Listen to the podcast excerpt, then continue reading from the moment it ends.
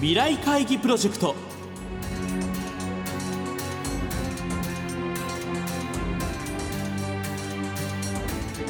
この番組は「作り変えよう」をキーワードに企業トップが提示する日本の未来に向けたさまざまな課題について皆さんと共に解決策を考える日本経済新聞未来面の紙面と連動したプロジェクトです。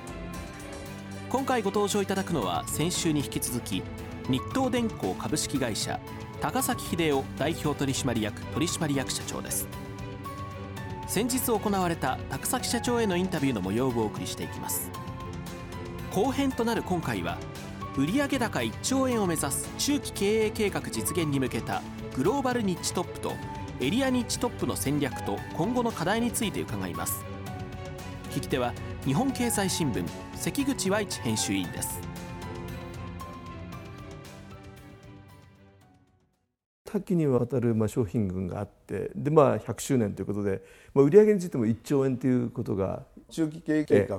ですね、はい、最新の。それは2020年3年間の。それの最終年度にはですね、まあ、念願の1兆円というのをですね、まあ、目標にすることが一応できましたのでね、まあ、今100周年ですし、はい、100周年に作った新しい中期経営計画で1兆円という区切りのいいまあ数字があると今グループ3万人いますけども、まあ、従業員の皆さんに対してもまあ分かりやすい目標になりますよね。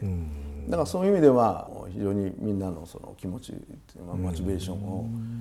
上げるにもですねまあいいあの数字であるなというふうには思ってますね。当然それだけのものを作っていくっていう意味でいうと今度はあの市場のこのエリア的なものですね。海外メーカーとかあるいはその海外での展開とかこういったところはどうなってる？逆に今売上のですね、比率で言いますともう75%海外なんですで従業員の皆さんも7割以上がもう海外になってますので、数字上は非常にグローバルな会社になってまして、生産比率もまあ海外が今どんどん増えてます、まあ、そういう意味では海外に展開はできてますけども、やっぱりアジアがちょっと多いのかなと、はい、でまあ私としてはやっぱり欧米というね、マーケットにもっともっとこのニット品をね拡販できるようにしたいなとは思ってます。はいどういうものを欧米ではやりたいとお考えなんですかね？やはりあの自動車、ね、自動車ね、はい、自動車がどんどん EV 化とか自動運転化になっていくということは自動車そのものが大きく変化していきます。ね、中身が変わっていきますよね。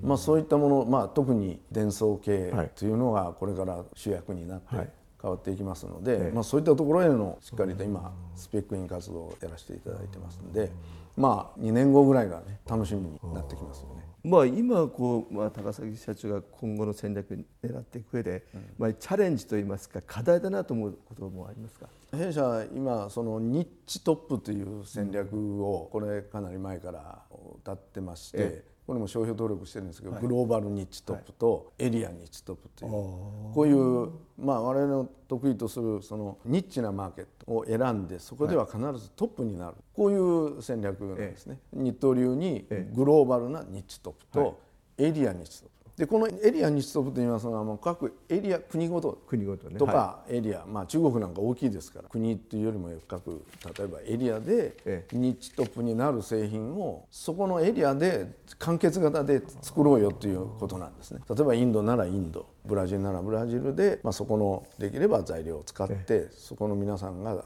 ものづくりをして、はい、えー、販売もして、はい、そこの通貨で回収する。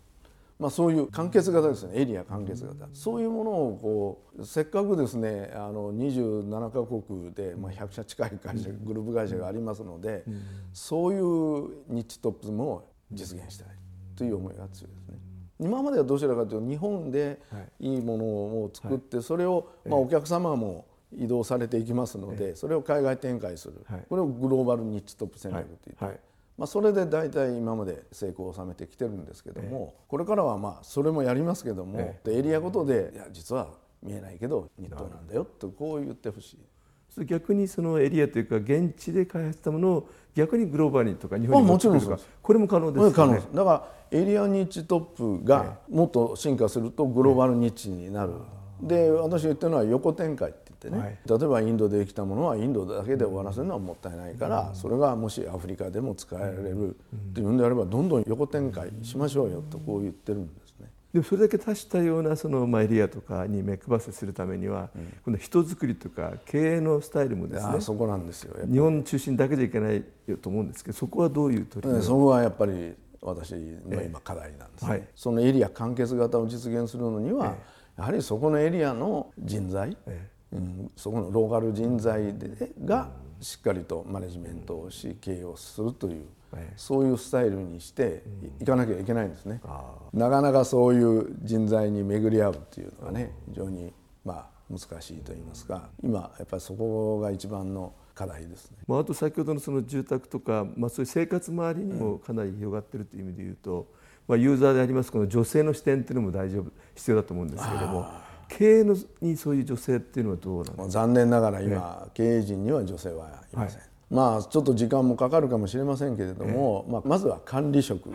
のところでの女性比率をまあやっぱ上げていくっていうところ全体をですね、ただまあもう一つのアプローチとしてはやっぱり社外からやっぱりそういう方をですね、うん、来ていただくということもまあ、うん、あの一つの方法とはではあるかもしれませんけどね。でも最近はそのライフサイエンスを、はい、えー、力を入れるようになってからはですね、はい、やっぱり研究者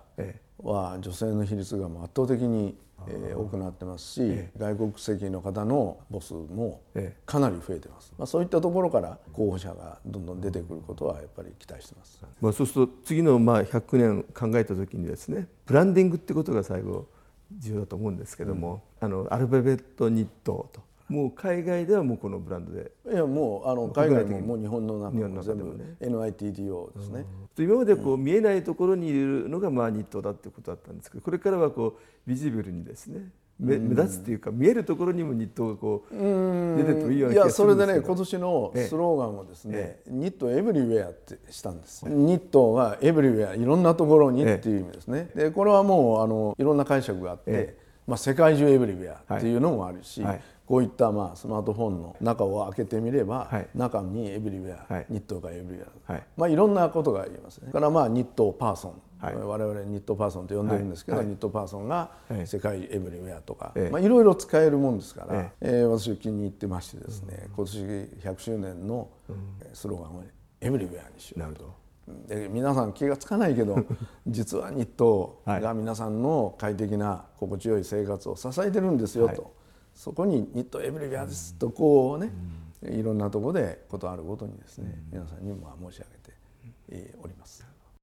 今週は日東電工株式会社高崎秀夫代表取締役取締役社長へのインタビュー後編の模様をお送りしました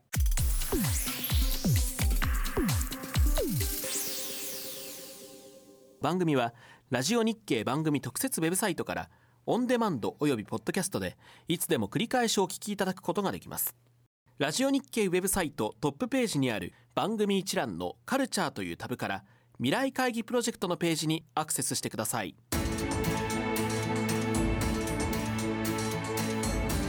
未来会議プロジェクト。来週は6月18日の放送で募集したライオン株式会社浜一夫代表取締役社長執行役員からの課題に寄せられた皆さんの投稿の中から浜社長にお選びいただいた優れた投稿をご紹介します。